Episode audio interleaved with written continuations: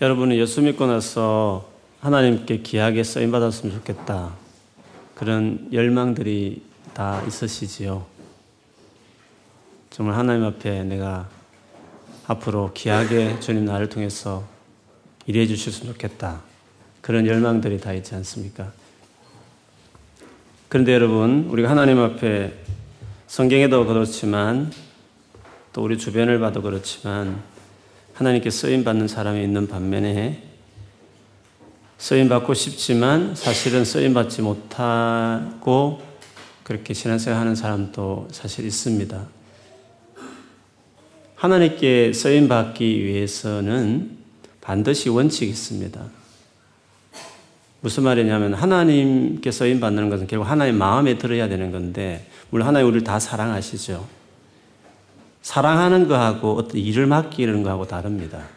여러분이 회사를 하나 경영해도 그 회사를 맡길 때는 사랑하는 자녀라고 그냥 다 맡기지 않습니다. 믿을만 할 때, 믿을만 할 때 그 회사를 맡기지 사랑한다 해서 무조건 어떤 주의 나라 일을 맡기지는 않죠. 여러분, 하나님께서 당신이 일을 할 때에는 어떻게 일을 하시느냐 하면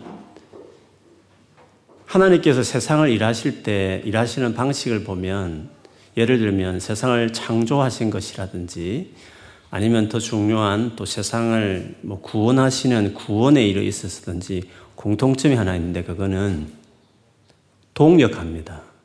무슨 말이냐면 공동체로 일합니다. 창조할 때 창세기 1장에 보면 성부 하나님, 성자 예수님, 성령이 즉 삼위일체 하나님이 세 분이나 그러나 완전한 연합과 유니티를 이루었기 때문에 숫자로 말하면 3이기보다는 1에 가까워서 그래서 하나님은 한 분이지만 그 한 분이라는 것이 존재론적으로 하나라는 뜻은 아닙니다. 존재는 3이 3풀선이지만 그러나 숫자로 말한다면 하나죠. 왜냐하면 완전한 유니티이기 때문에 셋보다는 하나에 더 어울리죠. 하나님 당신 존재 자체가 공동체적입니다. 그렇기 때문에 창조를 할 때도 공동체적으로, 구원을 할 때도 하나님 아버지 계획하시고 예수님이 그 계획대로 죽으시고 성령은 그것들을 우리에게 적용되도록 역사하시고 그러다 보니 하나님은 모든 하나님 일들이 그렇게 공동체적으로 일하시는 분이시기 때문에 공동체 훈련을 받지 않는 사람은 하나님이 쓸 수 없습니다. 혼자 열심히 한다고 주님이 쓰느냐? 안 씁니다. 하나님은 함께 더불어 하시는 공동체의 본질이 있습니다. 그래서 하나님께서는 항상 공동체를 만들고 또 함께 더불어 당신의 일을 이루어 가시죠. 하나님이 자기 형상대로 사람을 만들었을 때 남자와 여자, 즉 커플을 만들었습니다. 처음 인간 창조는 커플이었습니다.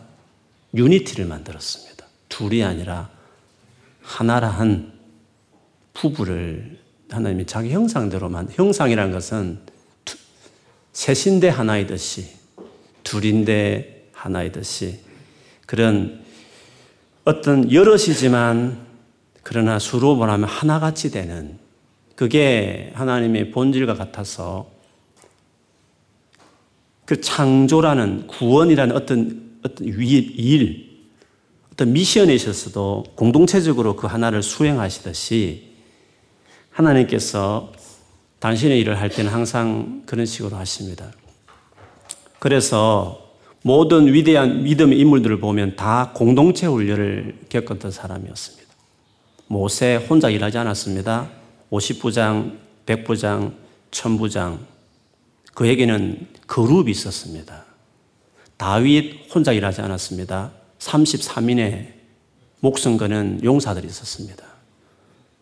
심지어 예수님도 초창기부터 제자를 불렀고 열두 제자와 70인 제자들 그가 떠났을 때 생명거는 초대 어, 교회가 있었습니다.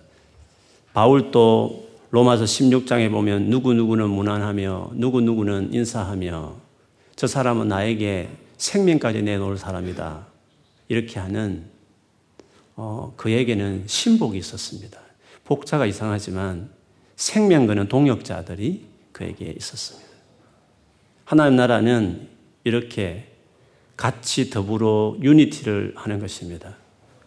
어디 가든지 갈등하고 어디 가든지 잘 안 되고 이래서 싫고 저렇게 싫고 혼자만 있고 싶고 셀에 가도 마음에 안 들고 교회 가도 마음에 안 들고 어떤 일을 해도 마음에 안 들고 이러저러 관계 안에 마음에 안 들기만 하고 본인만 옳고 이렇게 생각해 버리면 쓰임 받을 수 없습니다. 그래서 항상 그런 모난 인격과 성품을 다듬기 위해서 하나님께서 여러 가지 지금까지 사실은 기회를 많이 주죠.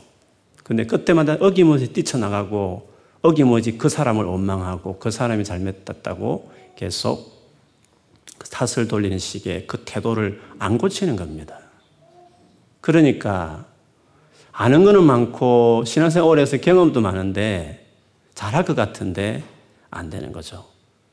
주님이 이런 함께 하는 거죠.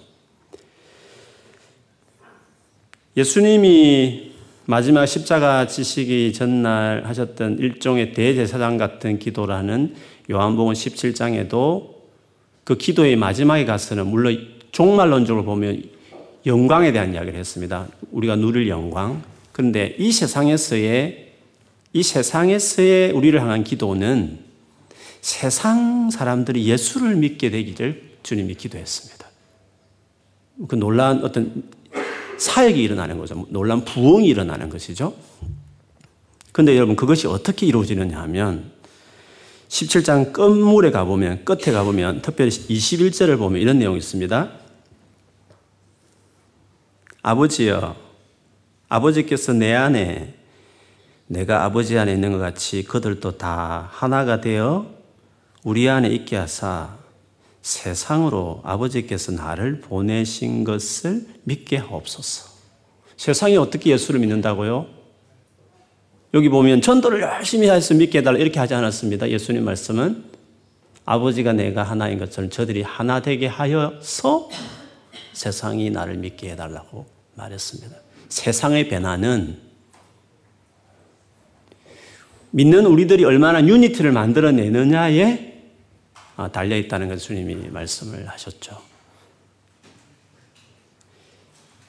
우리의 정체성, 하나님의 백성이 누군가, 예수님의 제자는 어떤 존재인가, 팔복에서 예수님이 설명하셨어요.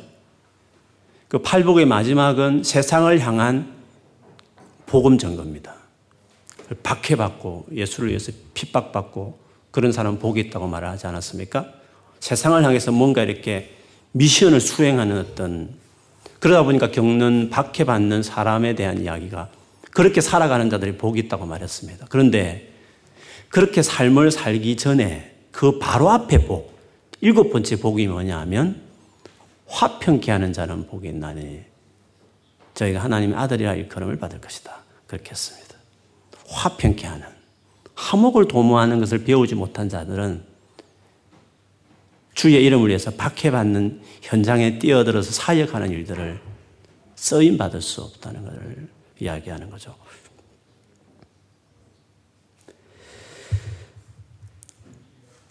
빌리포스 끝에 가서 예수님의 복음을 받아들이는 사람들의 마땅한 삶에 대한 이야기를 바울이 언급했습니다. 인사하고 자기 감옥에 갇혀 있는 자기 근황을 좀 설명하고 그 다음에 1장 27절부터 본격적으로 이 빌립보 교회를 향한 바울의 건면을 시작해요. 그 건면은 요지는 하나님 백성답게 즉 하나님 나라 시민답게 시민 생활을 해라 하고 말씀하고 그 시민 생활이 뭐냐 하면 첫째는 하나가 되라. 같은 뜻, 같은 마음을 가지고 같이 복음을 위해서 협력해라. 특별히 복음을 세상에 전하다 보면 위협하는 자들이 많을 텐데 겁먹지 말고 담대하게 핍박을 감수하면서까지도 나아가라. 하나 되어서 복음을 위해서 핍박 감수하며 전해라. 이게 이제 하나님 백성의 그 시민 생활이거든요. 뒤에 복음을 전할 때 두려워하지 말고 겁먹지 말고 담대히 하라는 그것과 함께 중요하게 말했던 것이 한 마음 한 뜻을 가지고 하라. 그거를 먼저 말했어요. 그것이 복음을 받아들이는 사람이 마땅히 해야 될 태도라는 거죠. 그런 말을 한 다음에 2장을 넘어가면서 그러므로 그러므가 뭡니까? 그러므로 therefore 그러므로 이 말은 앞에 말하고 연결되는 거잖아요. 앞에 지금 무슨 말을 했는데요? 지금 조금 전에 그 말을 했잖아요. 그러므로 2장 첫 시작은 하나됨의 이야기를 하죠. 복음의 복음을 받아들인 사람들은 개인주의적이고 혼자 자기 중심적인 사람이었다면 복음을 받아들인 이후에는 한마음 한뜻을 묻는 유니티를 만들어가는 것을 배워야 한다. 그리고 그 가운데서 그렇게 해서 복음을 위해서 어려움을 감수하면서 나가는 사람이 돼야 된다. 그러므로 내가 하나됨에 대한 이야기를 내가 좀 자세하게 이야기를 하겠다. 그러시면서 오늘 본문의 2장을 들어가는 거죠. 오늘 본문을 보면 어떻게 하나 될 수 있을까? 첫째는 하나님의 은혜를 전적으로 의지해야 돼요. 이 말은 하나됨이라는 것은 내 힘으로 어떤 노력으로 되는 부분이 아니고 아무리 성격이 좋고 뭐 사교성이 좋다 해서 하나를 이룰 수 있느냐? 아닙니다. 그냥 사교성이라는 것은 친해지는 겁니다. 그냥 정드는 거지 친구 많이 우르르 친구 많은 뭐 소셜한 그런 삶이라는 게 하나됨하고 다릅니다. 하나라는 것은 마음을 진짜 힘들게 하는 사람을 놓지 않는 것이 하나 되는 겁니다. 그거는 성격 좋은 거하고 다릅니다. 사교성 좋은 거하고 다른 것입니다. 사람을 많이 사귀지 못한 내성적인 사람도 하나를 이룰 수 있습니다. 하나됨이라는 것은 성격이 문제 아닙니다. 근데 이 하나됨이라는 것은 우리 힘으로 되는 게 아닙니다. 우리 본래의 성격으로 이루어지는 것이 아니고 이거는 하나님의 은혜로 가능한 것. 무슨 말이냐면 하나님으로 인하여 다루어진 성품이 되어야 됩니다. 하나님의 성품이 이식을 당해야 됩니다. 그래서 오늘 1절은 우리가 하나 되는 그 원천, 하나됨의 능력은 하나님께로부터 온다. 그거를 강조하죠. 다르게 말하면 하나님과의 관계성이 하나됨을 이루는 성품을 결정한다. 그런 뜻이죠.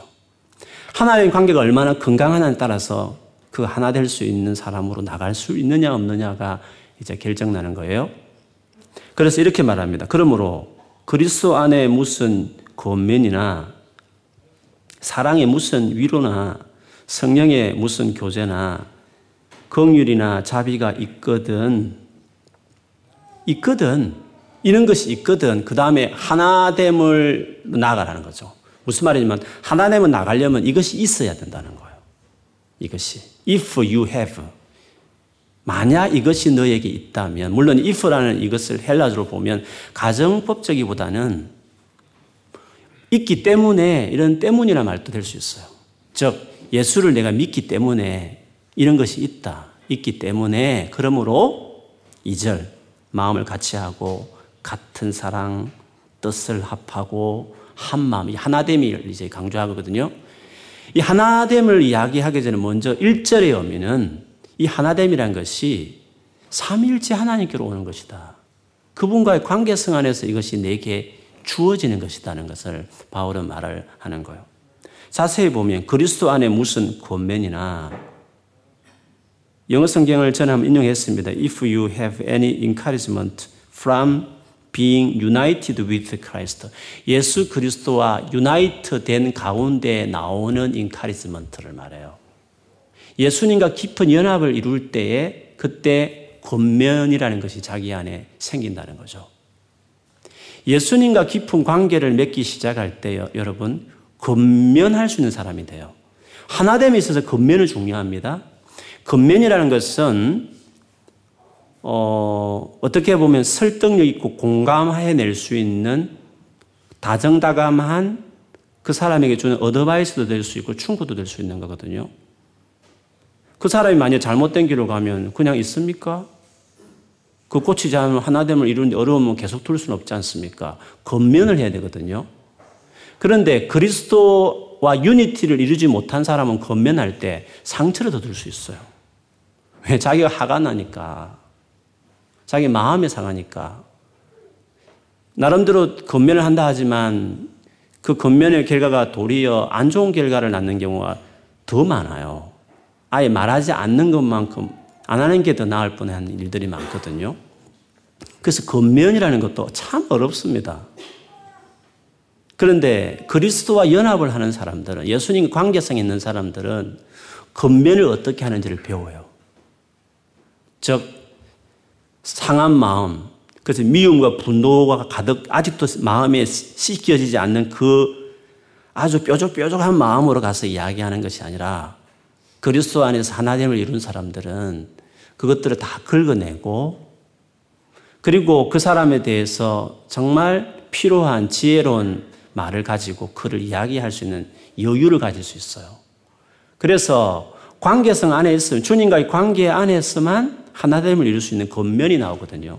그래서 그리스도와 연합을 통해서 만일에 그 건면하는 것을 만약 너희가 배우기 시작했다면 그런 성품이 너희 안에 자랐다면 또 하나 사랑의 무슨 위로나 comfort from his love 그의 사랑으로부터 나오는 위로가 있다면 위로가 필요합니다. 관계 안에는 여러분 위로가 많이 필요합니다. 왜냐하면 관계 어렵습니다. 하다 보면 마음 상할 일이 참 많거든요. 그런데 그 상한 마음을 해결하지 않으면 괜히 말했다가 더 싸움만 하고 또 말하지 않고 가만히 있으면 계속 미운 감정이 계속 있으니까 계속 껄끄럽고 그런 상태에서 어떻게 하나를 이룰 수 있습니까? 그런데 주님과의 관계 안에 있으면 주님의 사랑을 계속 하나님과 그 관계가 중요합니다. 그 관계가 먼저 하나님 관계가 정말 살아 있어야 됩니다. 하나님과 관계 안에 그분의 사랑을 통해서 하나님 나의 상한 마음을 위로하는 것을 경험해야 합니다. 마음이 딱 상하잖아요. 그러면 상한 어떤 사람이나 상황을 놓고 하나님께 여러분 기도하실 거 아니겠어요? 그럼 기도를 계속 하면 하나님께서 당신의 그 사랑으로 우리의 그 상한 마음을 위로하셔요. 그 위로가 있어야 되는 것이에요. 위로를 경험해야 되는 거예요. If you have encouragement도 있어야지만 comfort도 있어야 되는 거죠. 그게 어디서 나옵니까? 다 어, 예수 그리스도의 관계성 안에 하나님과의 관계성 안에 있는 거죠. 성령의 무슨 교제나 성령께서 우리가 교제합니다. 성령과의 교제가 있어야 됩니다, 여러분. 성령께서 우리에게 주시는 코치가 있어야 되고, 뭔가 깨달음도 있어야 되고, 아, 그렇구나. 맞아, 맞아. 내가 이렇게 잘못했구나. 아, 이런 경우 이렇게 해야 되겠구나. 이런 성령이 주시는 뭔가 팍팍 떠오르는 인사이트라든 이런 거, 관계 안에 어려움이 있을 때 기도할 때 성령이는, 성령과 교제가 있는 거예요. 성령은 여러분, 관계, 어떤 사귐의 완전 전문가입니다. 성령은. 성령은 아주 하나됨을 이루는 아주 전문가입니다. 그래서 그런 성령님과의 그런 펠로십을 경험하는 게 중요해요. 그런 것들이 네 삶에 계속 있다면 있다면 또 있지만 있기 때문에 이런 말도 되는 거예요. 예수를 믿으면 그것들 있어요. 그거를 기대하고 그거를 계속 그래 주님과 관계 안에 그것들을 잘 누려야 되는 거예요. 주님과의 관계 속에서도 뭔가 막 건면할 수 있는 아주 지혜로운 그 것도 배우고 그리고 하나님 교제 속에 상한 마음이 막 위로받는 것도 경험하고 그리고 성령께서 이 교제에 대한 여러 가지 지혜를 성령의 교제에 내와 같이 막 사귀듯이 대화하듯이 그 부분에 충고하는 것 같이 보여지는 그런 은혜를 누리는 거죠. 그리고 끝에 가 보면 긍휼이나 자비가 있거든. 긍휼은 긍휼과 자비의 차이는 긍휼은 어떤 상대를 향한 애틋한 사랑과 마음인데 그게 속에 있는 것이에요. 자비는 그것이 겉으로 드러나는 것이에요. 내 안에 있던 긍휼이 그것이 밖으로 이렇게 표현될 때 그걸 자비라고 그런 거거든요. 어쨌든 이 같은 이런 겉면, 위로, 교제, 긍휼, 자비는 하나님과의 관계 안에서 그분 사이에서 내가 얻게 되는 아주 좋은 하나님의 성품이죠. 우리는 예수 믿자마자 이 삶을 경험하기 시작해요. 그리고 그 관계에 계속 여러분 헌신을 하시면 주님을 계속 그분 안에 거하려고 노력을 하시면 우리는 이런, 것, 이런 것들을 더 이제 누리고 경험하게 되는 거죠. 그래, 먼저 주님과 관계가 먼저입니다. 첫 스텝이에요. 그 다음에 두 번째, 2절에 말한 대로 이제 형제 사랑으로 들어가는 것이에요. 주님과 관계는 물론 계속되겠죠? 계속되면서 이런 것들 은혜를 누리가기 시작하면서 부족했던 내가 여러 가지 마음도 상했던 내가 여러 가지 지혜도 없던 내가 많은 나의 관계 속에서 하나 될 수 없는 서툰 나의 모습이 많잖아요. 그런데 주님과 관계성에서 그걸 자꾸 배우고 경험하고 나도 이렇게 힘없고 이렇게 하면서 이제 드디어 내가 여유가 생겨서 내가 이렇게 마음이 자라서 이제 하나됨으로 나가게 되는 거죠. 2절. 마음을 같이 하여 같은 사랑을 가지고 뜻을 합하며 한 마음을 품어 어디까지 하나 되어야 되느냐? 하나됨의 수준과 하나됨의 정도, 하나됨의 깊이가 어디까지냐? 하나를 하나되라고 말할 때 도대체 뭐냐? 뭐 같이 뭐 잘 어울려 다니는 거? 뭐 같은 일하면 뭐 같이 해보자. 뭐. 그게 하나 된 것입니까? 뭐 뭐가 하나 된 것이라 말할 수 있을까요? 하나됨의 깊이, 수준 정도가 뭔지를 이절에서 하나됨에 대한 똑같은 말을 여러 가지로 반복을 하죠. 마음을 같이 하여. 마음을 같이 하는데 이 마음은 영어 성경에 마인드인데 마인드는 우리로 말하는 생각이라 말해도 옳죠. 생각. 생각이 같아야 된다 이런 뜻이죠. 생각이 안 같으면 하나 될 수가 없죠. 물론 생각이 같다 해서 군대식으로 다 통일한다 그런 뜻은 아닙니다. 오피니언은 다를 수 있습니다. 생각은 다양해야 된다고 생각합니다. 근데 생각이 디프런트하고 디프런트라는 건 다양한 것이죠. 다른 거하고 반대되는 것은 다른 겁니다. 생각이 같아지라 이 의미는 반대 생각을 하지 말라는 뜻이죠. 다양한 생각이 하고 반대 생각은 다르거든요. 다양성은 도리어 풍성함입니다. 70, 요즘 1억입니까? 2억입니까? 전 인생 인구가. 한 사람도 같은 사람 없습니다. 하나님 얼마나 다양한지 모릅니다. 내 같은 사람이 이 세상에 한 사람도 없습니다. 하나님은 그만큼 다양하신 분이십니다. 다양함은 어떤 싸울 문제도 아니고, 뭐, 나와 뭐, 이렇게 반대의 의미가 아니라 나의 부족함을 그가 가지고 있는 의미입니다. 그러므로 풍성함입니다. 다양함은. 그것이 존중돼야 되죠. 그게 주님의 마음이기 때문에 그렇습니다. 근데 그런 거 말고 반대, 거역, 그런 의미에 갖지 않는 생각은 하나됨을 가질 수 없죠. 좀 다른 이야기입니다. 합니다만, 여기서 스코틀랜드를 가려면 기차를 타고 갈 수도 있고 비행기를 탈 수도 있고 자동차를 탈 수도 있지 않습니까? 그러면 100명이 이동할 때 스코틀랜드라는 데스티네이션은 동일하지만 우리는 비행기를 타야 돼. 이렇게 하는 사람이 있고 어떤 사람은 아니야 기차를 타야 돼. 어떤 사람은 아니야 자동차를 타야 돼. 이런 생각이 있으면 정말 그러면 데스티네이션을 스코틀랜드를 갈 때 그 생각이 여기서 말하는 이 생각은 통일하지 않으면 막상 갈 때는 따로 가는 것입니다. 데스티네이션 하나님 나라 위해서 살아야 돼. 뭐다 같죠. 근데 하나님 나라 위해 살아가는 데 있어서 어떤 부분에는 꿈 있는 교회는 기차로 가는 것으로 하나님 수요. 이 팀은 기차로 가야 돼. 저 팀은 비행기를 타야 돼. 이렇게 말했을 때 그 교회가 기차를 타고 가는 부르심이면 기차로 타러 가는 것에 동의를 해야 되는 거예요. 나는 비행기 타야 된다고 생각 주장하면 그러면 나뉘어지는 것입니다. 만일 우리 교회가 하나님께서 교회마다 드는 부르심이 다 다르다고 생각해요. 영국에 있는 한인교회와 프랑스에 있는 한인교회가 같은 공통부모도 있지만 다른 부르심도 있거든요. 사랑의 교회라는 교회의 부르심과 우리 꿈 있는 교회 부르심은 다른 겁니다. 분당 우리 교회 부르심과 우리 교회는 다른 것입니다. 근데 분당 우리 교회 부르심을 우리 교회에서 강요하면 그 사람은 우리 교회를 분열시키는 사람입니다. 하나됨이라는 것은 목적 하나님 나라 위에 살자고 말하면 다 하나라고 말하지만 그렇지 않습니다. 어떤 경우에는 그래서 그 교회의 부르심이 뭔지를 알아야 합니다. 처음에 교회를 딱 어느 교회를 여러분 다음에 가시더라도 우리 꾸미는 교회에서 여러분이 뭔가를 배웠잖아요. 그럼 그 교회 갔을 때 그대로 주장할 수 있느냐? 아닙니다. 어떤 destination, 어떤 spirit, 뭐 큰 principle은 같을지 모르겠지만 구체적인 부르심, 좀 구체성으로 들어갈 때에는 그 교회와 우리 교회 다를 수 있습니다. 그래서 항상 어떤 교회에 문제를 제일 많이 일으키는 사람이 뭐냐 하면 이전 교회에서 열심히 했던 사람이 와서 그 이전 교회 이렇게 했는데요 하면서 말하는 사람들이 항상 어려움을 가져다 줘요.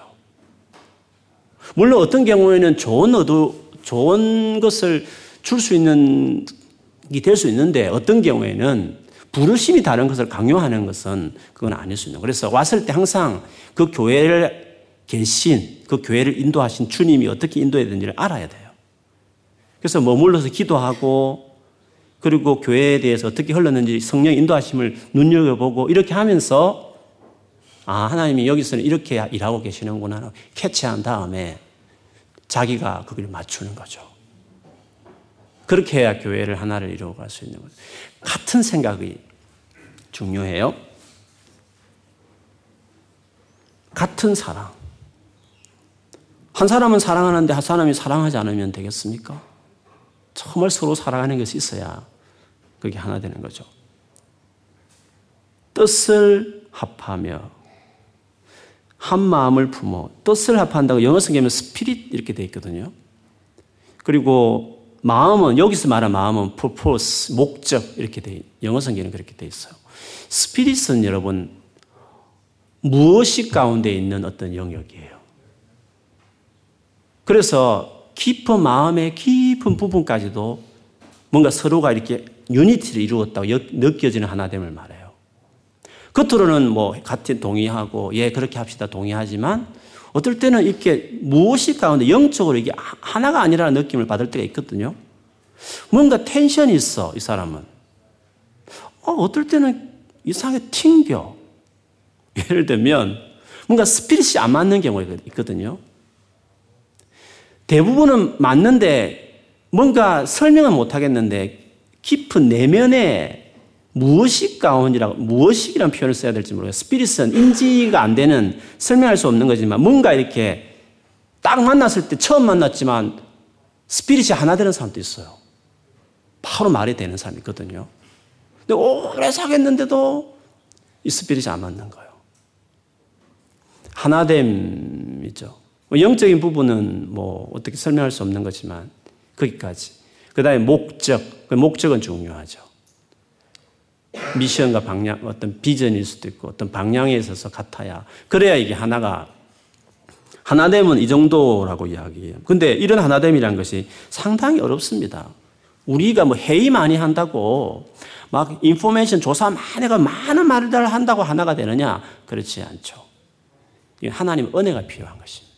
지금 하나님과 관계성 안에 이게 만들어져 가는 것입니다. 제가 우리 꿈있는 교회 어, 10년 사역을 하면서 하나됨에 대한 과정, 지금 또 하나됨이 많이 필요하지만, 하나됨에 이루어지는 과정을 이렇게 지금도 걷고 있다고 저는 생각해요. 하나됨의 과정을 쭉 지금까지 10년을 리뷰를 해보면, 많은 어떤 하나님의 손지심, 손발, 그, 소, 그 손대심이 있었어요. 과정에 보면 많이 순서로 말한다면 거룩함을 중요해요. 하나님이 거룩함에 대해서 초창기 때 참 많이 말씀하셨어요. 음, 거룩함이라는 것은 가치죠. 생각이 같아야 되거든요. 예를 들면 어, 성공과 출세를 위해 살지 마십시오. 그거는 그냥 하나님이 하실 일이고 실력이 받아줘야 되고 또 하나님 뜻이 있으면 하실 일이고 우리는 하나님 나라를 위해서 살아가십시다. 거룩하게 살아가는 것이 우리의 비전입니다. 하나님을 사랑하는 것이 우리의 비전입니다. 어, 하나님을 찾는 것이 우리의 비전입니다. 예수 자체가 우리의 비전입니다. 앞으로 졸업해서 내가 뭐 할까? 그거 비전 아닙니다. 뭐 이런 것이 저희가 해쳤던 거룩에 대한 이야기죠. 생각이 같아져야 되는 거거든요. 뭐, 아니면 뭐, 뭐, 또 아주 소극적인 것은 젊을 때 순결을 지키십시오. 여행 가더라도 같이 잠자리 하지 마십시오. 따로 방 써서 다니, 굳이 여행 간다면 그렇게 하십시오.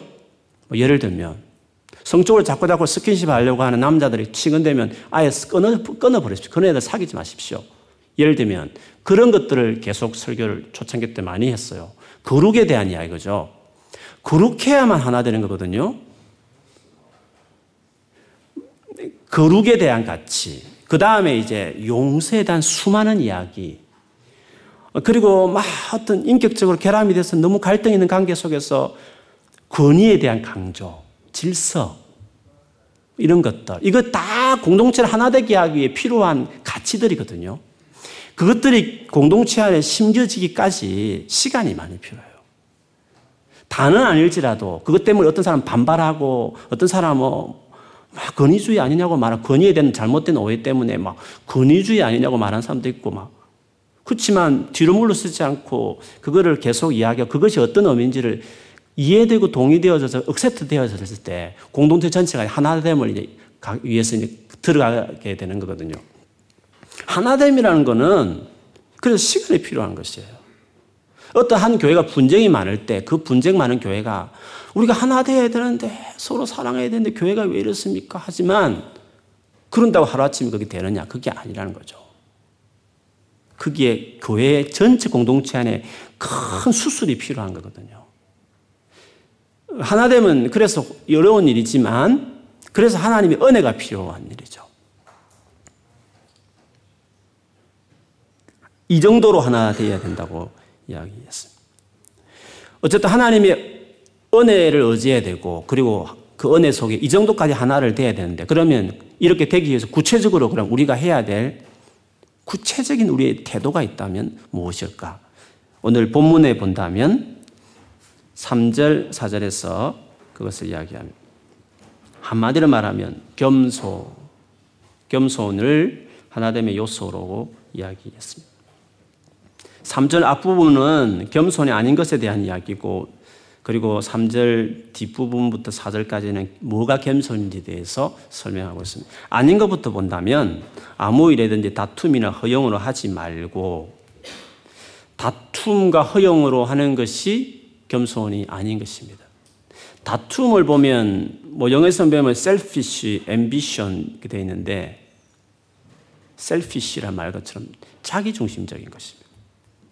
자기가 중심이 되어 있는 것이죠.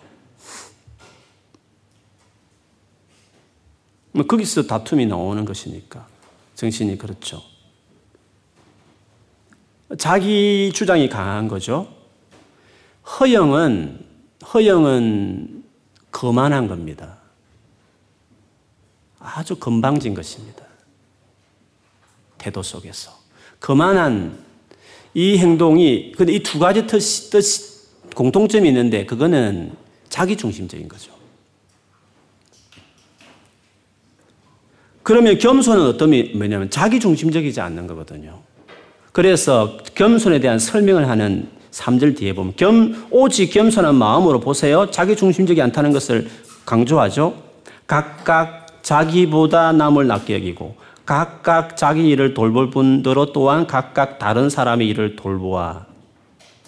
여기 보면 자기 남 자기 다른 사람 이렇게 두 가지 다 나오잖아요. 근데 겸손 겸손을 이야기한 다음에 겸손은 겸손은 자기 중심적이지 않고 남 자기가 아니고 다른 사람 그렇게 강조하는 게 겸손이라고. 겸손은 그 고개 숙이는 거 그냥 아닙니다. 부탁하면 그래 잘 들어줄게 그게 겸손이냐 아닙니다. 남 부탁할 때 다 들어주는 사람 중에 교만한 사람도 있습니다. 어떤 사람? 내가 이 거절하면 나를 미워할 텐데 나를 싫어하면 어떡하지? 자기 보호.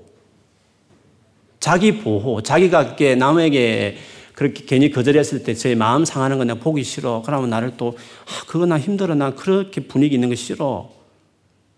그래서, 그래서 그냥 부탁을 잘 들어준다. 그거는 자기 보호 본능이잖아요. 자기 중심적인 거잖아요.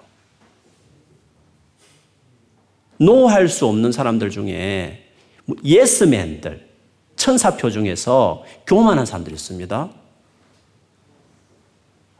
자기가 미움받는 거, 비난받는 거, 나를 어떻게 생각할까, 너무 신경 쓰는 사람들, 남을 너무 신경 쓰는 사람들, 그렇다고 신경 쓰지 말고 내 마음대로 살라는 뜻이 아니라,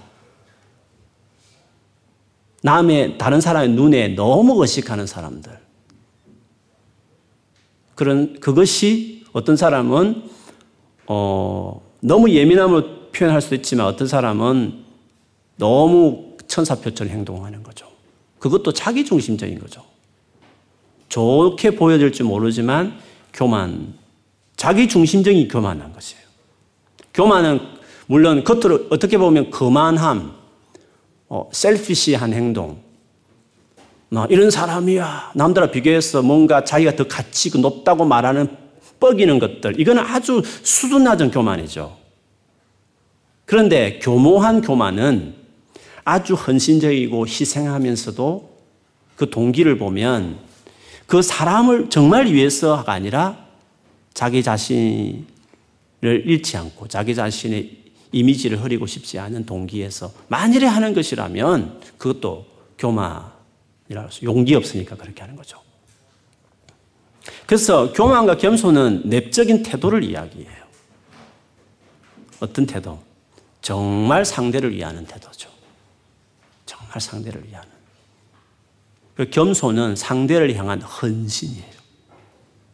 건강한 헌신이라고 말하죠. 겸손은 약한 거 아닙니다. 허약한 건 아닙니다. 비굴하게 늘 밑에 있는 뭐 그런 이미지가 겸손 아닙니다. 겸손은 예수님이 겸손한 말입니다.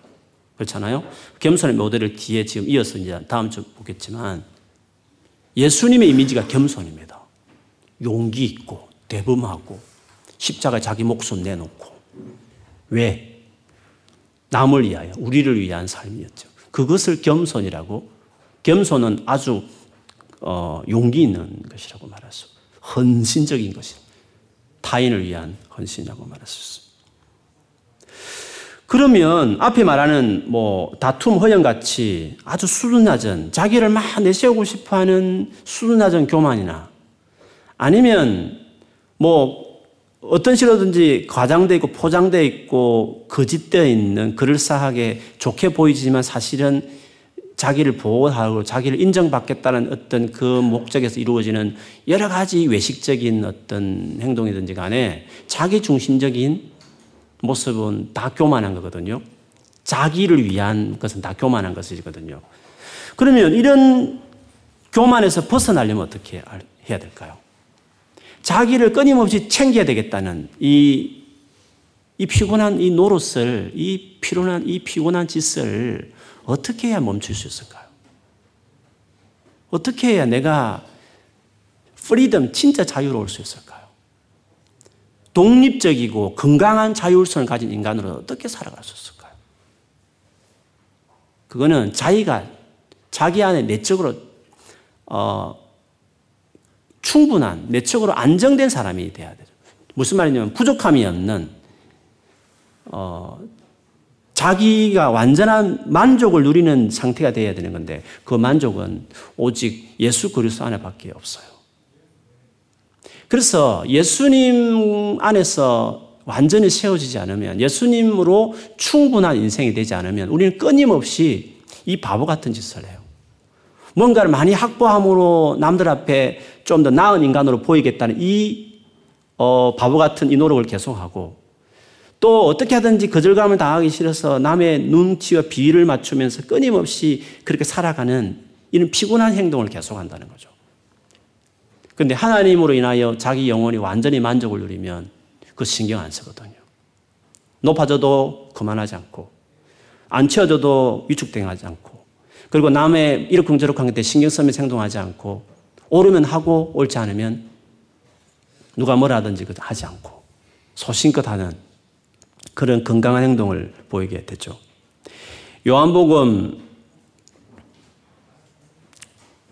4장 14절에 보면 예수님이 사마리아 여인에게 하신 말씀. 내가 주는 물을 마시는 자는 영원히 목마르지 아니하리니 내가 주는 물은 그 속에서 영생하도록 솟아나는 샘물이 되리라. 영원히 목마르지 않겠다. 완전한 만족을 준다. 예수님 그렇게 약속하셨습니다. 6장에도 보면 6장 35절에도 예수께서 이르시되 나는 생명의 떡이니 내게 오는 자는 결코 줄이지 아니할 터이요 나를 믿는 자는 영원히 목마르지 아니하리라. 절대 두리지 않고 목마르지 않는다. 이 말은 완전한 만족을 이야기하거든요. 예수님 안에 그게 있어요. 예수님 외에는 없습니다. 아무리 여러분 불을 추구해 보세요. 만족이 되는지 걷는 놈 위에 뛰는 놈이 있습니다. 만족 안 됩니다. 항상 내 위에 내가 고개시고 굽신거리고 눈치 보여야 될 위축시키는 존재는 어디 가든지 있습니다. 아무리 똑똑해도 여러분 학문계도 마찬가지입니다. 그것이 없고 안 없고 따라서 자기 자신의 프라이드를 근거 삼는 것은 바보짓입니다. 피곤한 인생입니다. 더 많이 성취해도 계속 피곤한 삶을 살게 될 것입니다. 근데 예수님 안에 완전한 만족을 누리는 사람이 되면 결코 줄이지 않고 목마르지 않다고 말하는 주님 안에 Christ is enough. 예수님으로 충분하다. 이렇게 된 사람이 되면 그러면 우리는 겸손할 수 있습니다.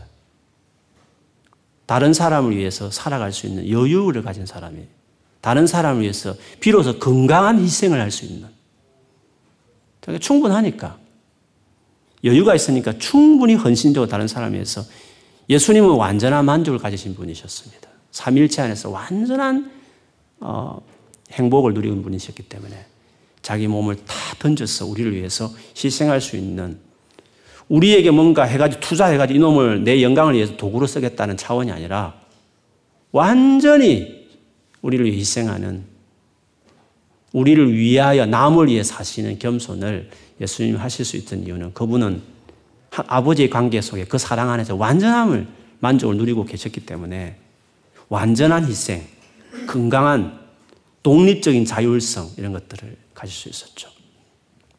그래서 주님과의 관계가 그래서 제일 중요합니다. 이 관계가 건강해야 우리는 그 다음에 모든 것들을 감당해내는 거죠. 하나됨을 이야기하면서 그래서 1절이 그래서 나오는 것이고 그 1절을 거쳐서 결국 우리에게 어, 이렇게 되어졌을 때 나오는 것이 겸손 이것으로 하나됨을 이룰 수 있다라고 지금 빌립보서에 이야기합니다. 빌립보 교회 제일 큰 문제였습니다. 사실 모든 교회의 문제입니다. 그리고 우리 모두의 과제입니다. 주님을 찾으시기를 바랍니다. 주님 안에 더 세우십시오. 죽게 헌신하십시오. 주님과 관계에 여러분 삶을 더 들으십시오. 그것이 여러분 남은 여러분 생애를 편안하게 할 것이고 그리고 정말 다른 사람이 살아가는 그래서 여러분을 하나님이 쓰시는 그렇게 된 사람을 하나님이 자기 나라에 썼습니다. 그래서 하나님께 귀하게 쓰임 받는 거죠. 그렇게 쓰임 받게 되기를 주 여러분 축원합니다. 아멘.